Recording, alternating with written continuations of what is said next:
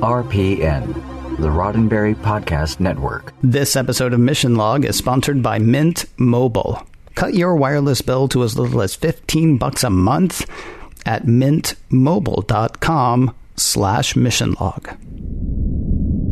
Mission Log, a Roddenberry Star Trek podcast. Episode 326 Visionary.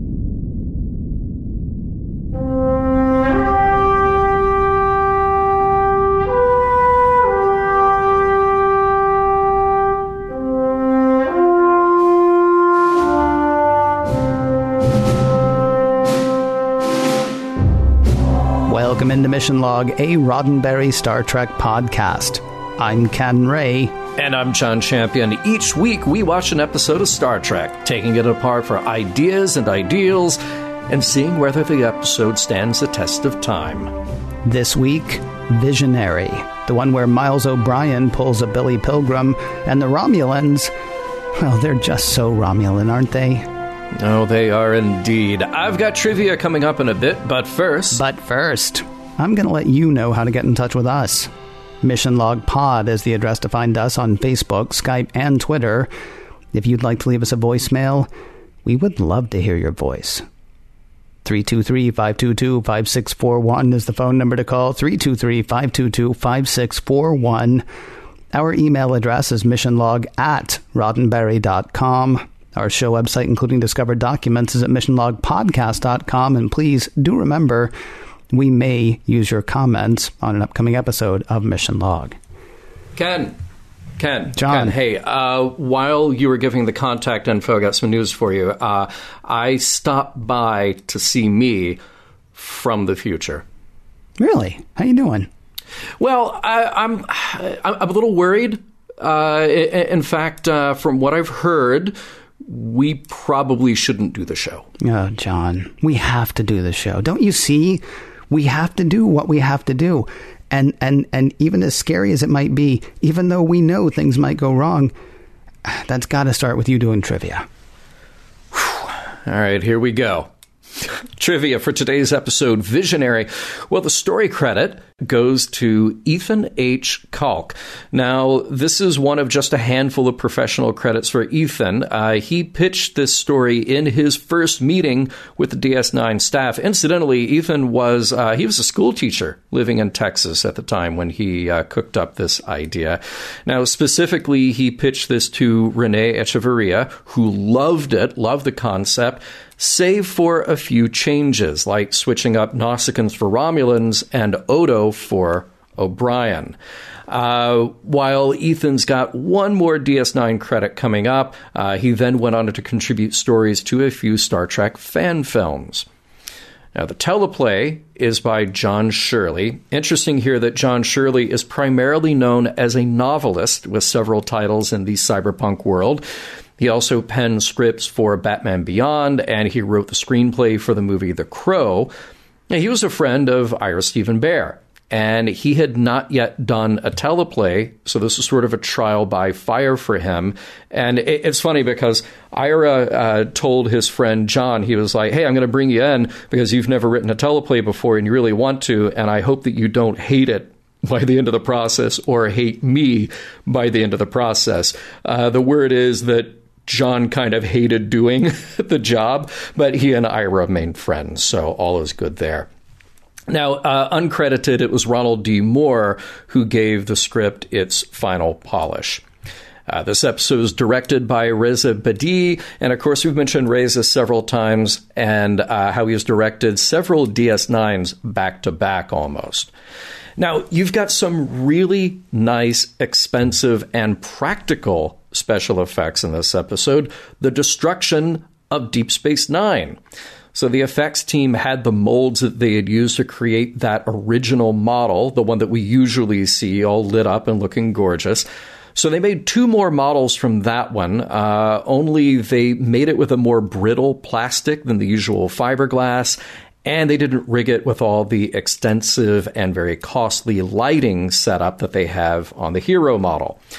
So they suspended the models and put in no fewer than 10 explosive charges each, all set to detonate with less than half a second delay. So you shoot it all at high speed and you get a long, glorious series of explosions. We didn't even see all of it on screen. They, they cut it only after just a few. Uh, the second one that they created was just there as a backup and an alternate take if they needed it. And that was, of course, a very expensive effect to do. And what was otherwise a bottle show to save money and uh, to save even more where they were able to, well, they did a few other tricks. Like uh, since we have a double of Miles O'Brien here, played by Colm Meaney, uh, they made sure to limit very severely the number of times you actually see the two on screen together. Uh, that was to save shooting days and what would otherwise be a very expensive process doing two setups for every take. Now, let's talk about guest stars. We've got three Klingons hanging out on DS9. Uh, there's Morka, played by Ray Young. He did a lot of TV guest roles in the 70s through the 90s. If you remember the Sid and Marty Krofft uh, Saturday morning series Bigfoot and Wild Boy, well, he played Bigfoot. Sadly, we lost Ray in 1999, but he did contribute his voice to the Starfleet Academy video game, and that was his last credited project. We also have Borak, played by Bob Minor. Shout out to Bob from my hometown of Birmingham, Alabama. And if you add up all the professional credits he has as a stuntman and an actor, well, you're topping out at nearly 300. This might be his only Trek credit, but seriously, you've seen him dozens of times, even if you didn't know it. Now, there's also Atul, played by Dennis Madalone. Like Bob, Dennis is also an actor slash stuntman with just a tremendous number of credits to his name. What's different about Dennis, though, he's actually the stunt coordinator on the whole series. Now, he started with the Trek franchise on TNG as an uncredited actor, but soon after he's performing in more physically demanding roles, and eventually he's stunt coordinator for that series, which led to the same position on DS9 and Voyager. Now, let's meet the Romulans. We have two diplomats. There's Ruwon, played by Jack Shearer, who we should also recognize at least a little bit. He was in the movie First Contact as Starfleet Admiral Hayes, a character he'll play again in Voyager.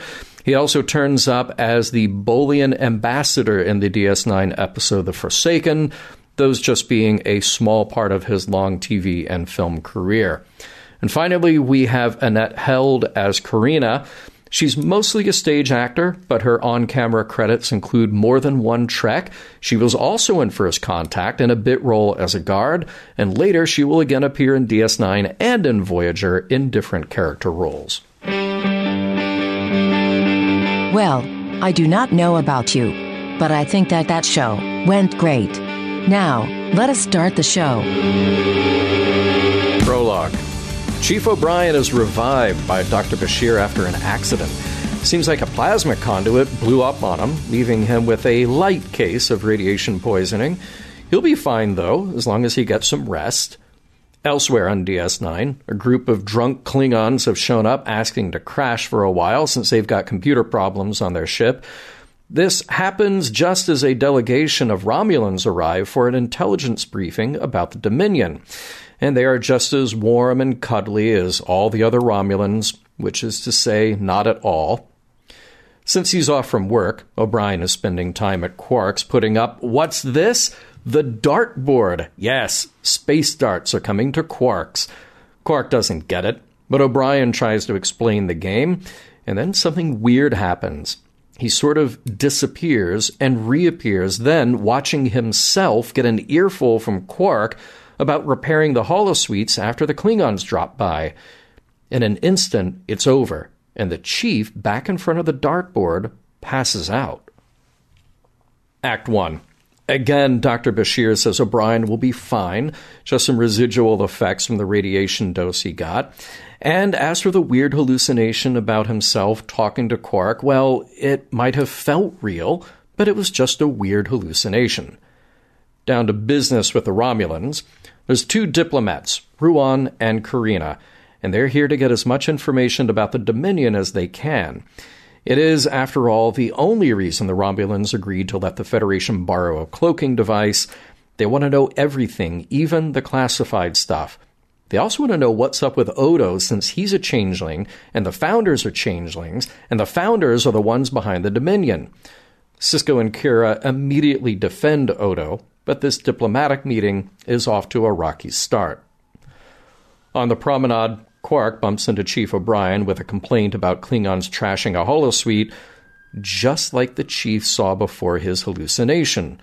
Only this time, the O'Brien who saw this play out before is there, plain as day, on the other side of the promenade, watching it all happen again. Freaky. Even Quark is like, uh, forget it, you need to deal with that. So it's time to take that seriously. Dax says she did find evidence of a temporal distortion near quarks at both times the chief had his experience.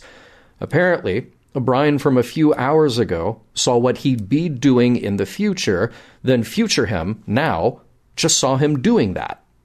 Oh, it's so about to get wibbly wobbly. As Dax says the medical records might reveal an effect from the radiation he took, boom, there it goes again. O'Brien finds himself in Quark's bar watching a big fight go on.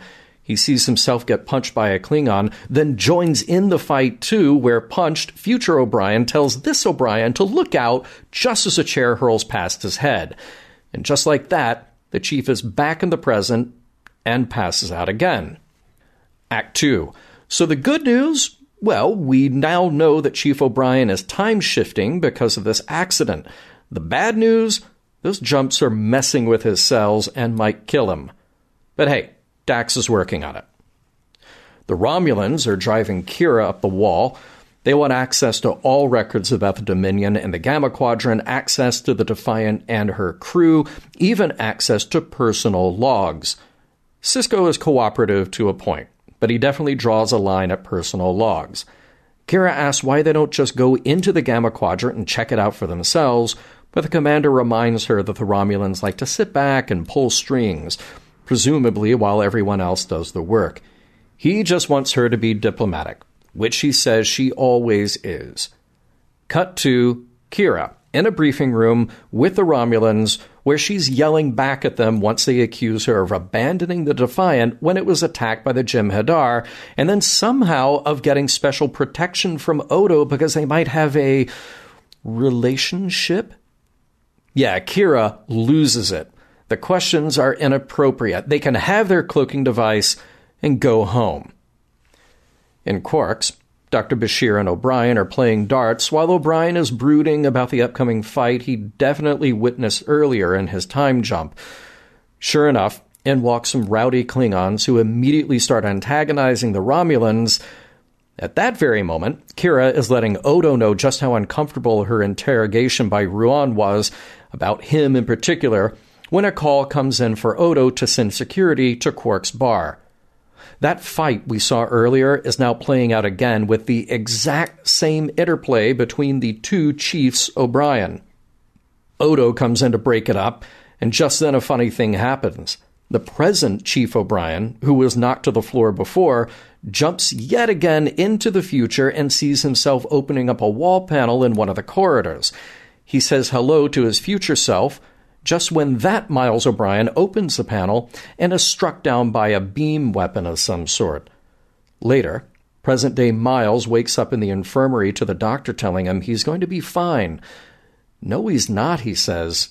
In a few hours, he'll be dead. Act 3 Miles takes Odo and Sisko to have a look at the location where he saw his future self get zapped. Opening the panel, everything looks okay, so we're back to square one. The only thing we do know is that the chief has been jumping in time about five hours ahead, which means whatever happens to this panel will happen in a few hours' time. Odo will see if he can set up some surveillance to catch whomever lays the booby trap. Checking in with Dax, she may have made some progress in figuring out what happened to the chief in the first place. She's found Tetryon emissions that could either have come from a neutron star or a quantum singularity but it's really hard to find, like it's buried deep down in a subspace layer.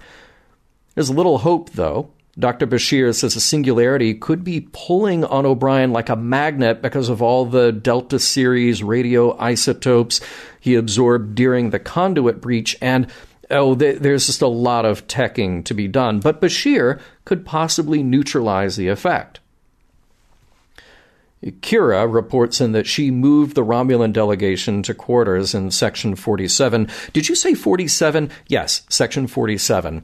Okay, just wanted to make sure you said 47. Anyway, the Romulans are there now, which just happens to be where that booby trap panel will kill O'Brien sometime in the future. Wait, did you say booby trap? Yes, booby trap.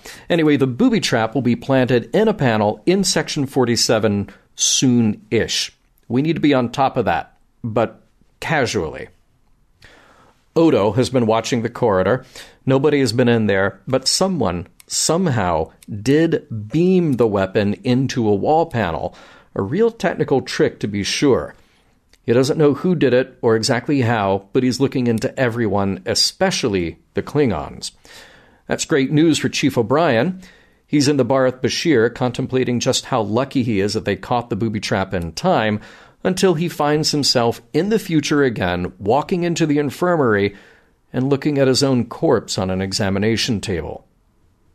Act 4.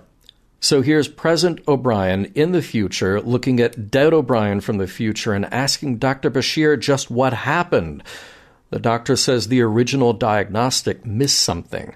The radiation damage was worse in his brain than expected. Here's what's cool, though O'Brien can bring a message from the future doctor back to present doctor when he jumps again. Problem solved. Maybe. O'Brien returns to his correct time, five hours in the past, and immediately goes unconscious.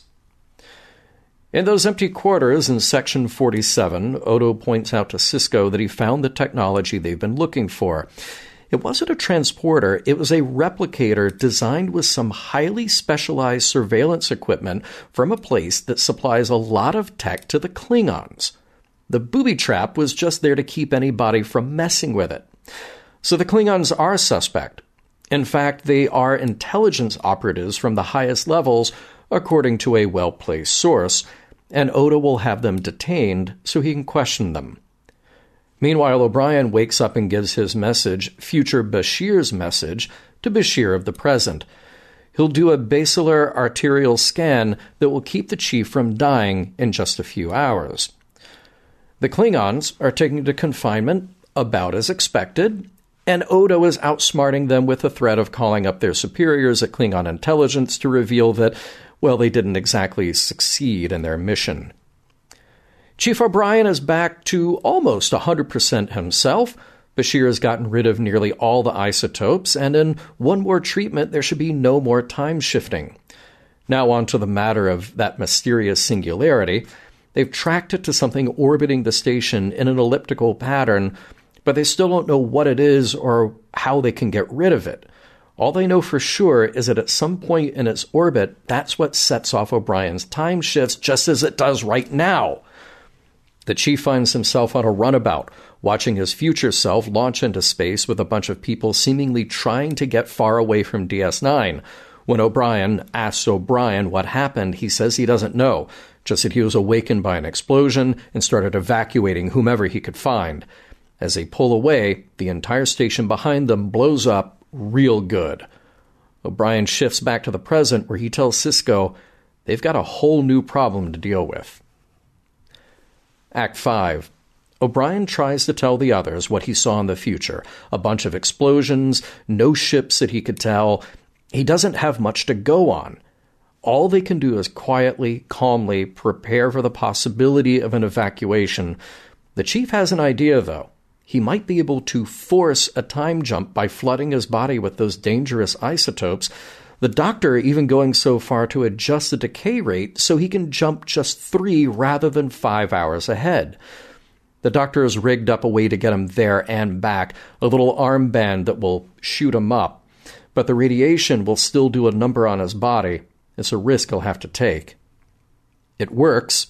He's in the future, a bit worse for wear, in his quarters, waking his future self up. They've got to get to the bottom of what destroys DS9. As soon as they get to Ops, a Romulan warbird decloaks and starts unleashing destruction on the station. That's the whole thing. The singularity is what powers Romulan ships, and this one has sat cloaked this whole time, just waiting to do away with DS9. O'Brien tells his past self that he has to get back to his time and warn the others. It's too late, though. Past O'Brien is dying from the radiation, and he hands over the doctor's armband to future O'Brien to take his place. The return trip works, with O'Brien from three and a half hours in the future assuming the role of the O'Brien we just lost. He explains to Sisko what's going on so Sisko can lay the smackdown on the Romulans. Guess what, guys? We know about your warbird. We know you're worried about the Dominion, and we know what you're here to do. Why not just destroy the wormhole, then destroy DS9 so the whole thing looks like an accident? And guess what? DS9 has 50 photon torpedoes aimed right at your ship, so maybe you should leave now. And the Romulans do just that. In Quark's bar now, the present future Chief O'Brien is playing darts with Dr. Bashir. More accurately, he's watching Bashir play a game that they've already played in the alternate future timeline.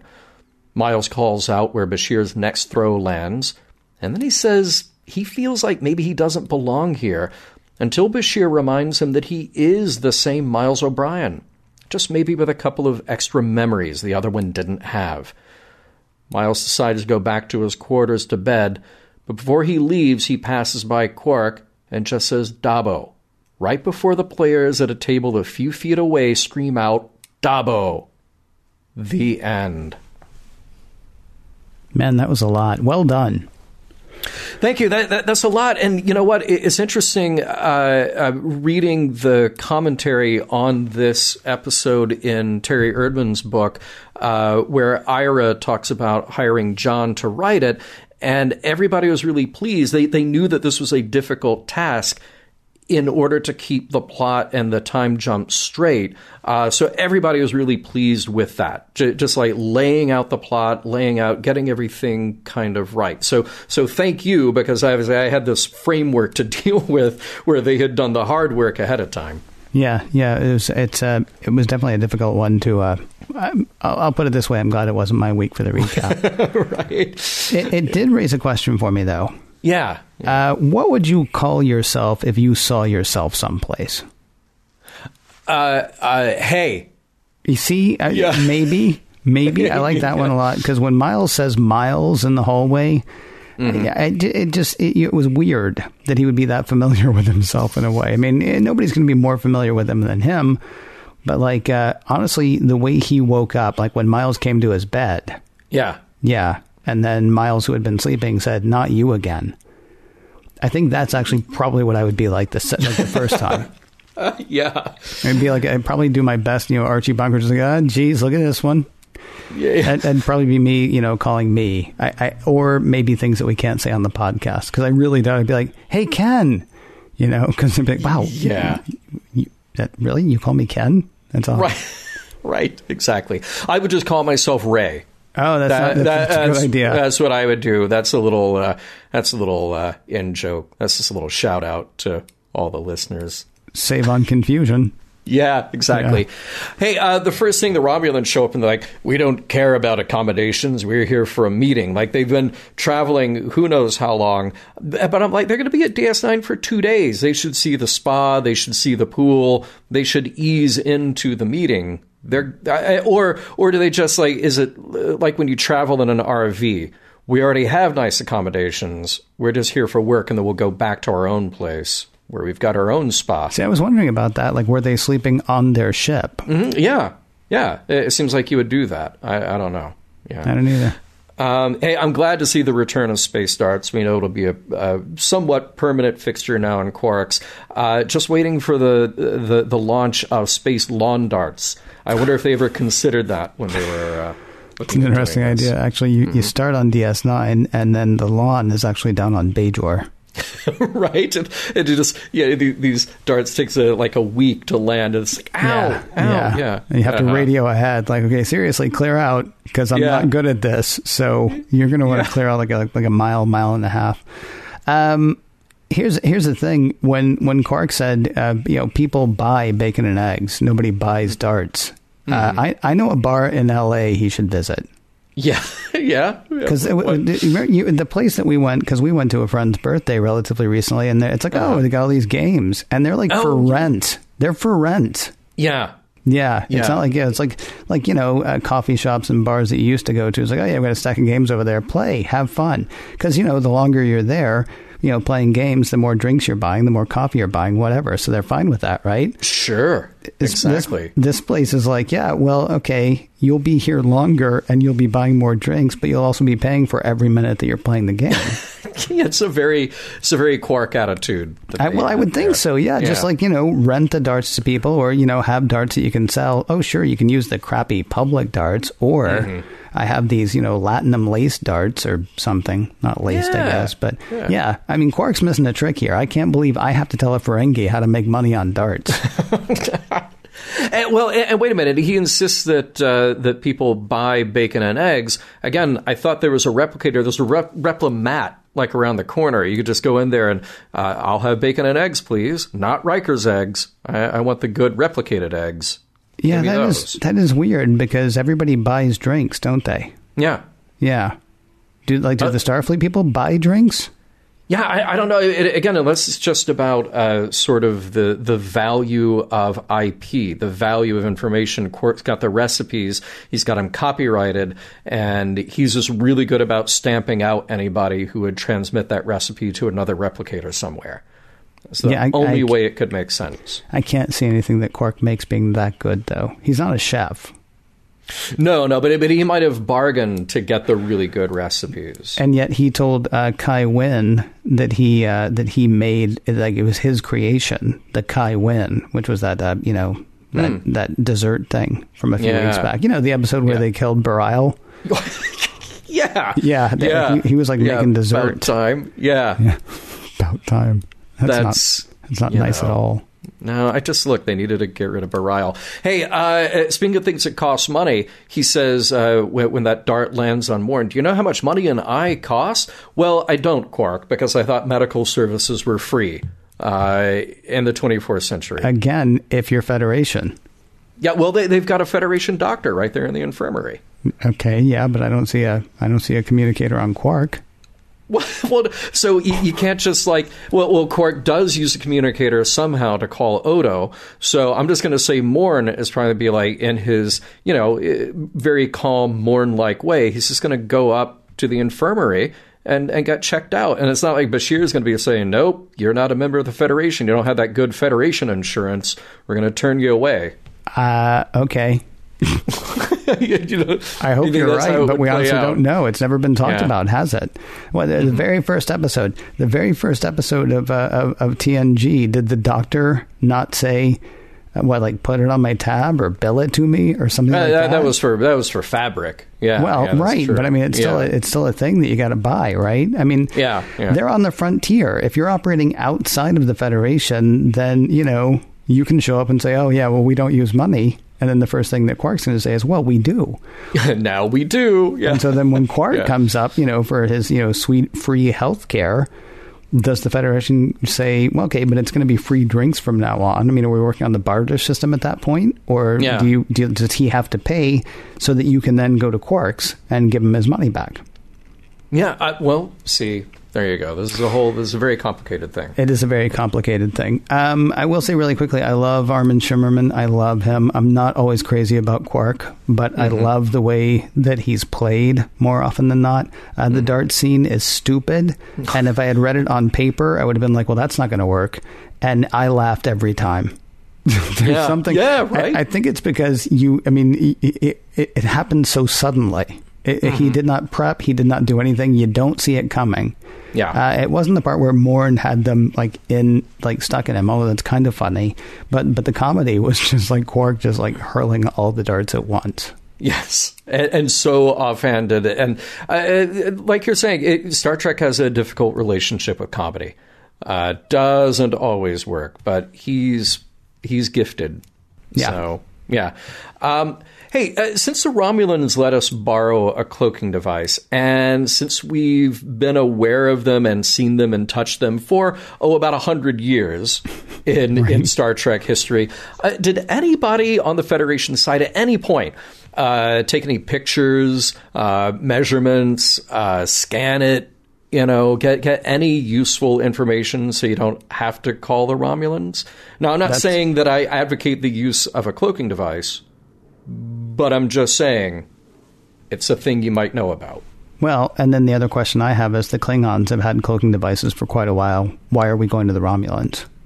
Oh, sure. Well, well, the Klingons are getting them from the Romulans. Well, okay, right? but the Klingons yeah. have them. They, they That's have my them. Point. We could just yes. say like, "Hey, we could borrow that," and right. Exactly. And if the Klingon's like, oh, no, no, but we promised, and, you know, we're honorable, then we could be like, yeah, well, remember that time on Praxis? I mean, you know, there are all kinds of things that we could do to make that. I'm just saying, you know, we might be able to, you know, just throw something and be like, what was that noise? And then when the Klingon turns around, you quickly take all the pictures that you're talking about and stuff like that. Yeah. Oh, yes. Yeah, I like that idea. Hey, uh, question for you, because I know that you're a fan. Uh, better bar fight, Trouble with Tribbles or Quark's Bar and Visionary? uh, Quark's Bar and Visionary, no question. Yeah, yeah, because because that fight ended, and and the Trouble with Tribbles fight, pretty sure is still going on. it is, it is indeed. Yeah. Hey, uh, there is the mention, I, I believe, who was it that says that all these quarters are vacant? It's when uh, Sisko says that to Odo, or, or I, I, forget exactly who said it, but yeah, again, DS9, they're running it. It's like a Vegas hotel during the off season. There's just like hundreds of rooms for free yeah. again just so so strange that there's all this free space. It also raises a question again from last week. Why did Zek need quark's quarters and why did quark have to bunk with rom? Precisely. Yeah because there were a bunch of quarters apparently. And then Zek just like moves into quark's quarters and gives away all his stuff. Right. That's the way it works. Yeah. Um, uh, now, Odo is the one who suggested to Sisko, uh, suggest we place a surveillance device in the corridor. So they didn't have one there already because sometimes, like, it seems like there are surveillance devices when we need them, mm-hmm. but but there's not one just in the public corridor at this point. Well, you know, there are surveillance devices when we need them, and there are not surveillance devices when we need them to not be. Right. Yes. Yeah. That's that, pretty that's much how it. it works. Yeah. yeah. Okay. Um, man, I, I, love, of course, I had to mention it in the recap, but Section 47 and the Habitat Ring literally spoken twice within two lines of dialogue. That's, I mean, my, my hat is off to them for just doubling down on this. Well done. Yeah, speaking of doubling down, they are really leaning into the Kira Odo relationship and they're really leaning into Odo's network of informants because he did that last week as well. I want to say, yeah, yeah, like a, you know, a friend's cousin's brother's custodial supervisor told me, and I get Sisko's impatience. I will say though, I do appreciate Odo showing his work. Yes, yeah, you have to. Yeah, because Sisko might have been like, "How do you know?" And I'm going to be like, "I just know." Yeah, right, right. At least well, I can and, like, footnote the whole thing. And in that scene where they're talking about the, the technology that winds up on board, I love Sisko's deductive reasoning. Either the Romulans will put something in the bulkhead, or someone else will. It's well, yeah, you pretty much narrowed it down. He's not wrong. Yeah, to to the Romulans or everyone else. Yeah. Uh, I love, by the way, uh, you were talking about the corridor a minute ago. Um, mm-hmm. So Odo is going to check behind the panel to see if something's going to kill him. And, and he says, if you gentlemen will step down the corridor, I'll open the panel and take a look. Don't worry, I'll be careful. Because I feel certain one of you was going to tell me to be careful, weren't you? weren't you really? It was, it was a weird delivery of that line. But what's funny is later Odo goes to do something, and Sisko says, uh, "Constable, be careful." And I'm like, "Oh, he was just training him." Mm-hmm. Yeah. Now, now he got set. Yeah. Exactly.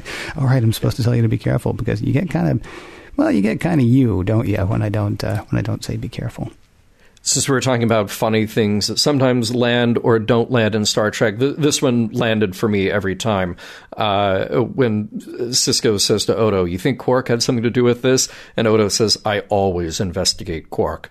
like it was just not overplayed, eh, but it just totally right. And then you, you leave the scene after that moment. You don't need to sit around and talk about that. Um, another bit that, well, not funny, but funny to me. Uh, Miles says to Dr. Bashir, Doctor, there's a message in my quarters for Keiko in case. And just, I'm thinking, who? Uh, why? Why? why? you know? Um, nice. Here's the thing. Yeah. It's all just stuff he didn't do while she was gone. Yeah, right. That's right. probably what it is. Like, yeah, I couldn't fix that leak. I'm sorry, and that thing still squeaks. I'm sorry, and uh, yeah.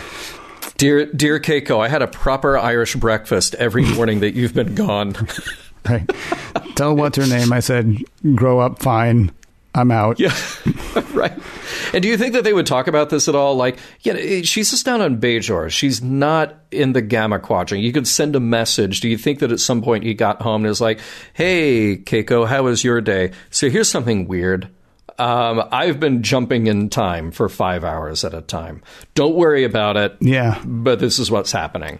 Yeah, this goes back actually to uh, the episode with Armus. I can't remember um, uh, the one where Denise Crosby's character, or where where uh, uh, Tasha Yar died. Oh, uh, Skin of Evil. Skin sure. of Evil. That's yeah. what it is. Skin of Evil. It reminds me of that when we were doing that, and she had you know recorded that "In case I die" message. You remember? Yes. And, and you were like, yeah. do they do yes, that like course. all the time? And does everybody right. do that, or is it just her? Yeah, it's the kind of thing. Do you think Miles just like every day that Keiko's not there? Oh yeah, another oh, letter like in it. case I die because yeah. that would stink. I will say it, it's funny to me how quickly uh, and easily everybody got used to a second Miles popping in and out of time. you know, to the point that Bashir is basically waiting for Miles to show up so he can tell Miles to tell past Bashir what to do to save Miles. And and really, if that's his plan, how was that guy up for the Carrington? Oh. Oh yeah, I don't. I, I kind of like how uh, how calmly they all took it. Like I, I uh, Miles is a very relatable character, yeah. and I, I, think that uh, me seeing my corpse on a slab, I, I would just I would be in the fetal position crying. Uh, so that would be the first reaction, and then the other part of it with, with Dr. Bashir, like I, I, would need some sort of uh, consolement. I would need something, not just waiting to say, "Yeah, well, I tried, and uh, yeah, you just uh, you didn't make it." But look, there's something cool and fun about the miles that we have from now on being miles from three and a half hours in the future. It's like a little better than max headroom being 20 minutes in the future. You got miles from three and a half hours in the future. But I wondered does everybody around him do they have inside jokes now? They're like they, they laugh about something and he's like, "What? What?" Well, they no, you you wouldn't get it. You were you were missing for that three and a half hours that we were doing that. You know, or can he use it to get out of arguments with Keiko? Like she's she's chastising him for something. And it's like, well, I you know I realize that, but I've been to the future now, so that doesn't apply to me. Or go back to the thing that we talked about last week where he's like, he said it would take a week, but of course he's already three and a half hours ahead, so it should really only take six days and change.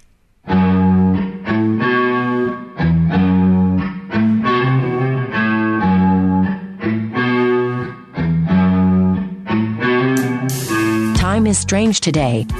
I just bumped into myself in the mission log green room. Awkward. Does not begin to describe it. We'll get back to Visionary in a moment, but first, a word from Mint Mobile. If you're still using one of the big wireless providers, have you asked yourself what you're paying for? Between expensive retail stores, inflated prices, and hidden fees, you're probably being taken advantage of because they know you'll pay. This is where Mint Mobile comes in. Mint Mobile provides the same premium network coverage you're used to, but at a fraction of the cost because everything is online. Mint Mobile saves on retail locations and overhead, then passes those savings directly to you. Uh, we've each been trying it out over the last few weeks, and it's been really impressive. Truly, uh, Ken, when I first moved to LA, I had one of the one of the big four, one of the big providers, and uh, my service was awful and it was particularly bad because it was awful like in my place mm-hmm. you know? Um, but i have to say testing out different carriers testing out different situations uh, everything that i have done with my mint sim card has been great. Uh, surfing the web streaming music video it all works exactly the way you would expect but for a lot less money every month Mint Mobile makes it easy to cut your wireless bill to as little as 15 bucks a month. Every plan comes with unlimited nationwide talk and text, and with Mint Mobile, you're paying for the amount of data you need. Choose between plans with 3, 8, or 12 gigabytes of 4G LTE data. You keep your phone, you keep your number, and you keep more of your money. So to get your new wireless plan started at about 15 bucks a month and get the plan shipped to your door for free, go to mintmobile.com slash missionlog. That's mintmobile.com slash missionlog. Cut your wireless bill to 15 bucks a month at mintmobile.com slash missionlog. And thank you to Mint Mobile for sponsoring this week's episode of Mission Log. So there was lots of talk of um, fate in our episode on Destiny. Mm. And I think because we just hit that a couple of weeks ago, I found myself thinking a lot about fate in this episode. Okay. O'Brien knows what's going to happen in ways that Sisko didn't know what was going to happen. He had fears of what was going to happen. O'Brien knows what's going to happen, and he knows a few times actually it ends with his death, uh, but he presses on. He, you yeah. know, he, he tries to change it, and of course, by knowing what's going to happen, he is able to change it. But I mean, he saw it happen. And, and what I'm wondering is, are we dealing with like you know multiverses here, a la parallels? Are are we having? it reminded me a lot of one of my favorite episodes as well of uh, of TNG, uh, Time Squared. Except O'Brien is in a better position than either Sisko from last week or Picard from a few years ago because he is seeing every single piece of it. And what stings is every single piece of it ends with him dying. And yet, you know, he's not on a shuttle trying to get as far away from Deep Space Nine as he can to make sure that he's not in the place where he's going to end up getting shot. He's not in Odo's brig. I mean, he's still going around, you know, doing all the stuff he needs to do. Yeah, uh, which would be my first impulse. Get it as far away from that thing as you possibly sure. can. Absolutely. Yeah. Um, well, it, it's interesting. You brought up a, a couple of uh, interesting ideas here. One of which is, uh, are we dealing with a multiverse situation? And it, it's kind of, I, whenever we deal with a time travel story, it's always going to be wibbly wobbly. Like, uh, you, you go back to Back to the Future and you go, okay, well, Marty is creating a separate and distinct timeline, but does that other timeline still exist somewhere for some reason? You know, is there another timeline where he didn't change the past, where his parents didn't end up being cool, or where he didn't succeed in his mission and uh, he just gets wiped out from that photograph and uh, his hand disappears along with the rest of his body when he's playing at the Enchantment Under the Sea dance. we may never know. These are all stories to be explored in Back to the Future novels. But yeah, it, it seems like it seems like what the show wants to have you believe is that every time Miles makes a choice and somehow changes the future, that he is changing the one and only timeline. It, it feels like that anyway to me, uh, because you theoretically have a timeline where DS9 blows up because a Miles somewhere along this path didn't succeed, didn't make the right choice, uh, didn't jump exactly three and a half hours into the future, uh, or didn't make it back for some reason, and the Romulans just carried on and, and they destroy the wormhole and they destroy DS9. Uh, so you, you could kind of go with that, but the, the show's position, at least here, is nope, we're, we're on this one timeline, and all these minute changes are changing this one timeline. Therefore, we just get to go forward with the, the new Future Boy Miles from three and a half hours in the future. So See, I think he's actually I think he's actually from a different timeline. I don't feel like the I don't really feel like the show established that there is just one timeline. I mean, there are the people that we know living in the timeline that we're living in, but I mean, we know that Deep, Sta- Deep Space Nine blew up because we saw it blow up. We, yeah. we know that Miles dies because we saw him die. Now, Miles from the past saw him die as well, so now he will try to thread his timeline so that that's not how that ends. But I mean, it did happen. He has the memory of of touching uh, his own you know uh, throat, looking for his uh, looking for his pulse. I mean, so it, would you would you posit then that everything after this episode is not just new Miles, mm-hmm. but it, it's new DS9 timeline. Well, it's always new everything timeline, isn't it? I mean, literally, you get up on the wrong side of the bed, right? Mm-hmm. Sliding Doors was an interesting uh, in in my memory, and I honestly do not remember that movie very well at all. But I remember being sort of impressed by the presentation of, and that's a Gwyneth Paltrow movie. I mean, and I never thought I would say, "Oh no, check that out" if you want to talk about time travel. but I mean, I mean, it, it, just any little thing creates a new timeline, right? I mean, that's um, yeah, yeah, yeah. I can't remember. Uh, I've seen movies that probably don't know anything about it. You know, quoting the quoting the Kabbalah, where it's like, you know, uh, when you kill one person, you don't just kill that one person; you destroy an entire universe. You know, well, I mean, yeah, I mean, that's kind of true, right? Yeah. Yes, every timeline right. is brand new for DS9. Uh, Parallels is a great example of that. I mean, there was the one where it's like the only thing that was different was that Data's eyes were blue, and probably there was something else different as well. But I mean, it, what was weird about the about the episode Parallels is you know you move over one step and one thing is a little different, but then you move over another step, and then a few more things are different until, you know, in the end, you've got one where the Borg have taken over and people are practically feral animals because they want to get away from it and because mm. there's so little left. So I, I feel like for everybody that we've watched in the timeline that we've watched them, everything is fine, except funny enough for Miles because he's from a different timeline now. I like the fact that in yeah. the end, he's like, somehow I feel like I don't belong here.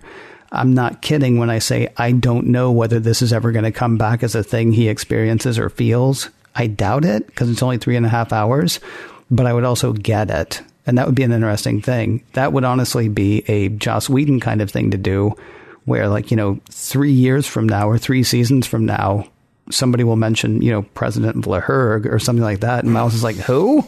because he's from a completely different place, or he mentions President Vlahurg because he's from a different place. Who knows? Uh, anyway, from Zebulon Four, I believe. Uh, uh, I don't think that was him. I, I, I want to say no? President Vlahurg. Yeah, I, I, want to say Vlahurg was actually from Hitchhikers. Oh, okay, okay. But I could be there wrong. I don't there know. There we go. so, okay. Yeah. I mean, what's interesting is we ended up getting onto a whole thing about um, time travel and timelines and splits and things like that. I was more thinking about, you know, operating against fate. right? Yeah, yeah. Uh, talk to me about Sisko's decision to leave the Romulans where they were. On the one hand, he might be able to find out who the bad guy is, or you know, who you know, for all we know, the bad guy who hasn't done anything yet isn't really bad, sort of like a precog thing. Mm-hmm. On on the other hand, he was considering changing his course of action a couple of weeks ago based on vague words, right? Based on yeah. prophecy. Here, he will risk something that he knows is going to happen in the future as much as you can know that anything's going to happen in the future. He leaves everything as it is. Miles O'Brien dies in at least one timeline. But he's like, I think he literally says, I want to see how this plays out. Which strikes me as sort of a cavalier attitude for a guy who was, you know, w- willing to read tea leaves a couple of weeks ago and decide whether or not he should continue with his course of action. Well, essentially, see, uh, uh, speaking of all these paths untaken, there could be a Sisko somewhere in another timeline who, even given all this information, uh, by Miles and by future Miles, uh, who chose a different course of action. He didn't tell the Romulans to get out, uh, but rather, I, I don't know, invited them to stay or did something very out of step with what we see in this actual episode. I think the thing that happens here is that we get we get a track record. We have it's either five or six jumps in the end here with this O'Brien, and, it is a measurable, trackable, controllable thing by the time we get to the end of it, where the information that's been provided has been valuable. So I I would think that I would hope that if I were in Sisko's position, I would go, okay, all of these things have proved out. We've been able to actually gain new knowledge or change what would have happened, uh, particularly when you look at the uh, the booby trap hashtag booby trap. Um, so I, I, I think his his decision at the end makes sense. It's like we have the evidence that we need vis-a-vis this warship sitting out here cloaked. Um, and when we met that perceived threat with showing them a perceived threat by even just saying we have photon torpedoes aimed at it, and they agree that it's time to go, great, it's time to go. Um, I don't know that there's much more of a conversation that needs to happen after that. I don't know that I disagree with. Uh, I, I, don't think this is out of step with the the the Sisko who had his experience in Destiny a couple of weeks ago. Well, no, the one thing the one thing that I'm thinking about though is he is leaving a loaded gun behind that panel, and he knows that in a timeline that ended with somebody dying. That ended with somebody he mm. knows dying. It's not even like the whole oh, just push the button and somebody dies. I mean, it's not, that's Chief O'Brien who will be laying there dead. Yeah, yeah and he could make sure that at the very least Chief O'Brien wouldn't be laying there dead if he moved them someplace else where they might be yeah. able to keep an easier eye on it, right? I mean, it's just, yeah. it's just interesting to think about because I mean, as we started this conversation, your first inclination would be to, you know, I've seen the future where this house falls on me. Okay, well, I'm going to mm. not be in that house at that time. Yeah. And yet, you know, for some reason you have to be in the house at that time, and then you're just going to hope that you've done something to keep the house from falling on you. O'Brien keeps going back in. I mean, he keeps he keeps putting yeah. himself in what he knows is harm's way, and it's just interesting to see to see that kind of treatment of. I mean, again, you can't really call it fate because it doesn't actually happen, except it does happen in another timeline because we've seen it happen. See, this is what I would end up doing. I, would be, maybe that's why I identify so much with Picard and uh, in Times Squared because I would spend the whole time going, wait a minute, I can't remember. Did I get up on the left side of the bed or the right side of the bed? Because that can change everything. So maybe right. I, maybe I shouldn't even go to bed, or maybe I should just go back to bed right now and not get up at all. I mean, there are so many. And Miles is just like, yeah, well, you know, it kind of looks like I might die, but there's something I got to do, so I'm going to go do it. Did Did you uh, watch the miniseries Eleven Twenty Two Sixty Three? Uh, I did not. So starring James Franco, but based on the Stephen King. I guess it was a short story. It wasn't a, a no. I think it was a novel. novel. it was a gigantic was a novel? novel. I think it was oh, ridiculously okay. huge, like one of those. If you don't have time to iron, just put that oh, okay. book down on top of just it and all the wrinkles out. Yeah, cool. Well, uh, very engaging miniseries, and uh, sort of the mantra of that show is that the uh, history pushes back. So if you go back into time, as is the premise of the show, this guy lands in like 1960, but he's going to wait it out until November 22nd, 1963, to try to prevent the assassination of John Kennedy. Um, but for every positive step that he makes to try to get himself there and prevent these things from happening, something worse will happen in the way to sort of set history right. And th- there was something uh, almost very refreshing about this. It was a very dark story, and, and there are some horrific moments in it. Uh, but there was something very refreshing about watching this take on time travel because the stakes are high, and and we're fighting for the the very survival of DS9 and everybody in it, not just Miles's personal story here. Um, but they are all able to affect some sort of positive change. They're, they're able to actually say, okay, well, we'll fix this thing and we'll actually, uh, uh, the doctor can discover uh, with the corpse of Miles O'Brien, oh, that's what went wrong.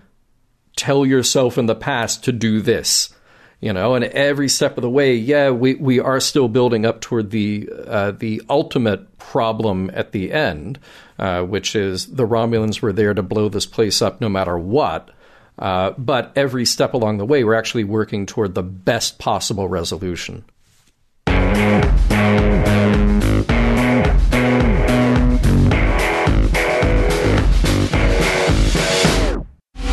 with all that Miles has been through in this episode, I think he should round it off with breakfast at Milliways.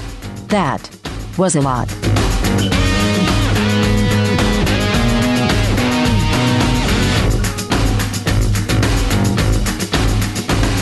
Ken, way back like three hours ago when we started this episode, I, I could tell, I, I, could see it, uh, uh, plain as day, that we would arrive at this segment where we try to wrap it all up, see if it holds up, and uh, parse the meanings, morals, and messages. And and as my prediction stands, yes, we've arrived at that point. We're here now.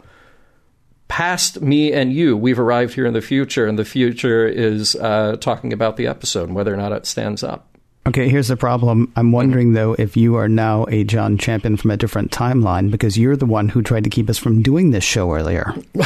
that's that's true. Yes. So I'm actually the John from four and a half hours in the future.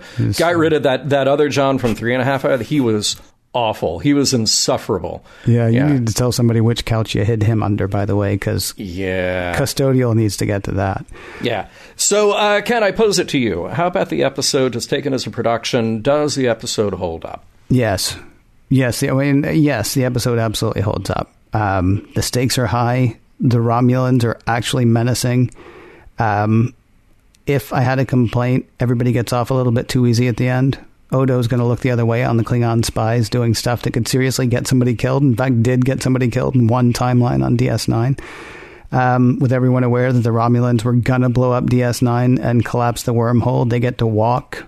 But, you know, that tends to be how Star Trek does things. It's, you know, if you're the bad guy, you will get away to be a bad guy again. Really don't worry about it.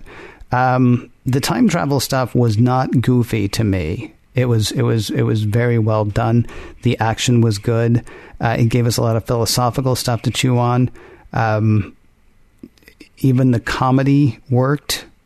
It it even started in a weird way. Like what I honestly thought from the very first shot, what I thought was that O'Brien had been kidnapped and that he was going to be like you know gaslit this whole time about what was really going on.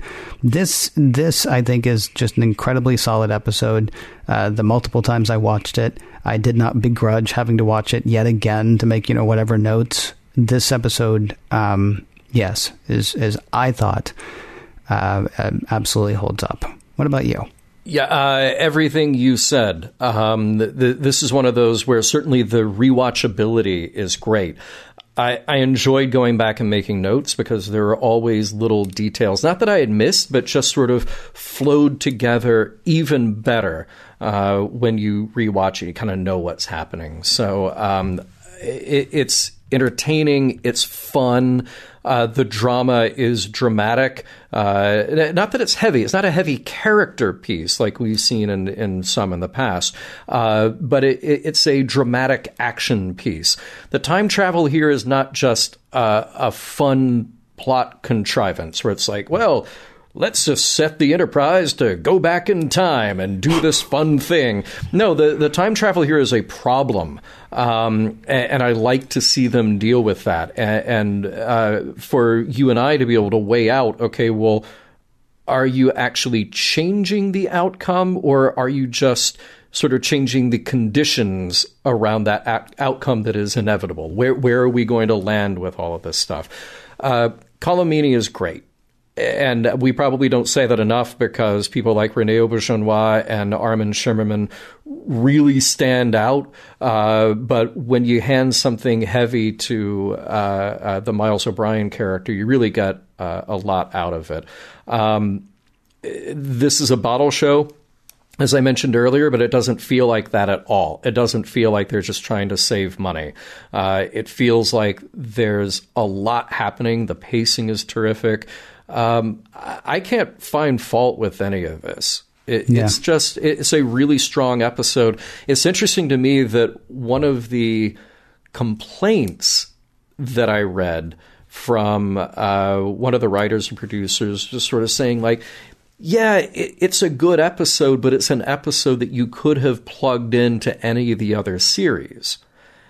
And I I think that's actually a good thing. It means that the premise is strong, no yeah. matter what.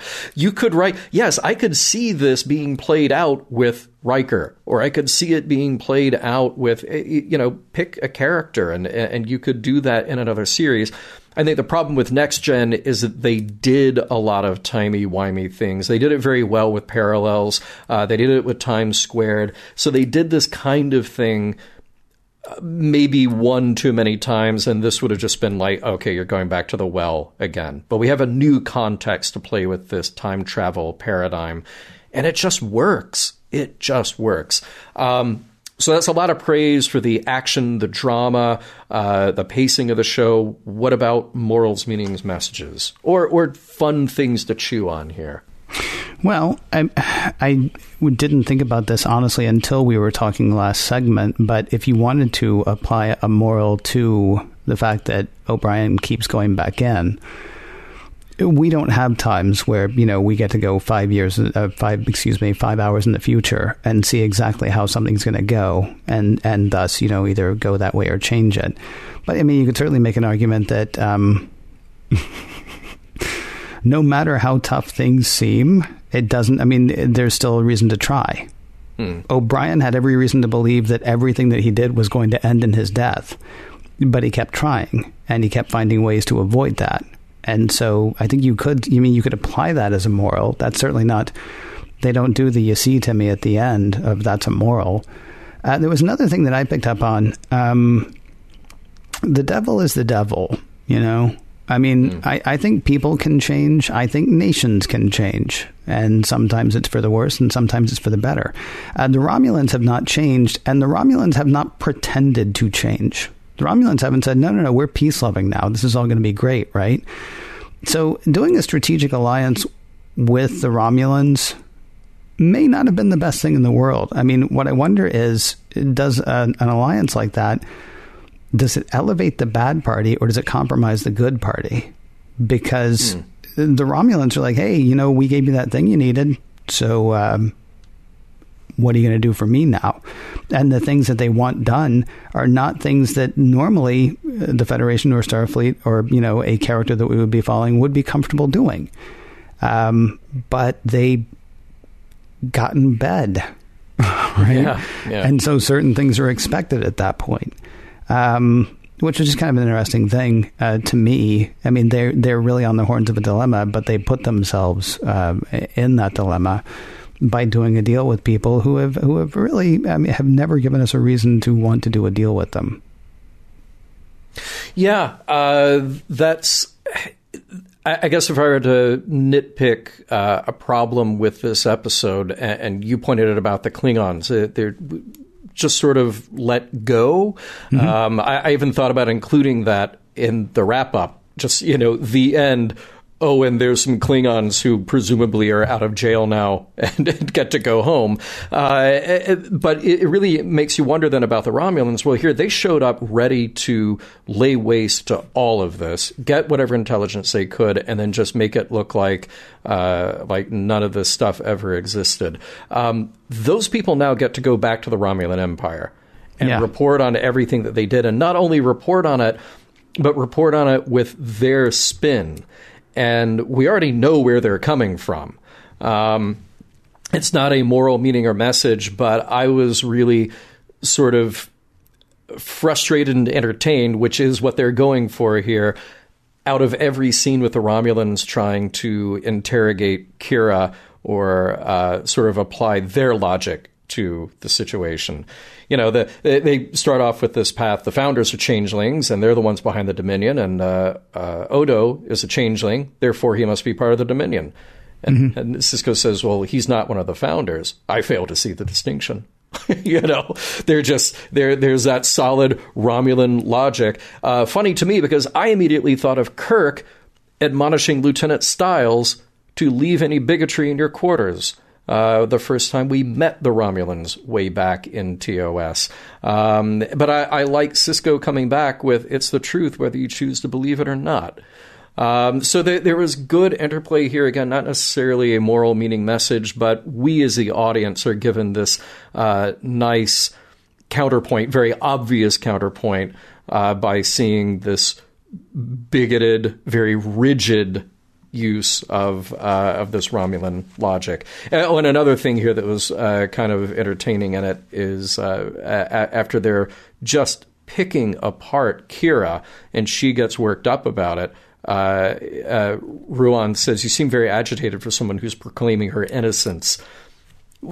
Yes, of course. Yes, of course she is. Uh, I, it kind of makes me wonder what those trials are like on the Romulan homeworld. Probably a lot like they are on Cardassia Prime. Who knows? Yeah, the, I think the Kobayashi Maru, honestly, is somebody saying to somebody else, "You seem defensive." Yeah, yeah, right. That's a ball game right there. That's a ball game. Yeah, yeah, you're done You're done. Mission Log is produced by Roddenberry Entertainment, executive producer Rod Roddenberry. You can find the Roddenberry Podcast Network at podcast.roddenberry.com. Go there and you'll find not just Mission Log and Mission Log Live, but Women at Warp, Priority One, The Trek Files, your daily Star Trek news, and Shabam. Shabam. If you'd like to support Mission Log directly, you can do so at patreon.com slash Mission Log. And for more Star Trek news and discussion, be sure to visit trekmovie.com. On the next mission log, Distant Voices.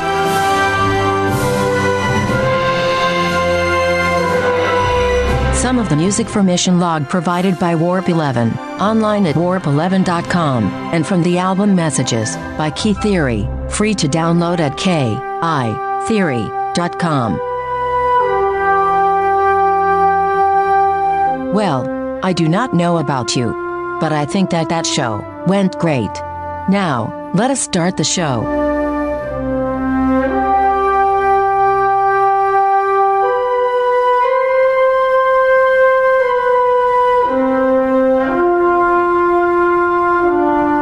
End transmission.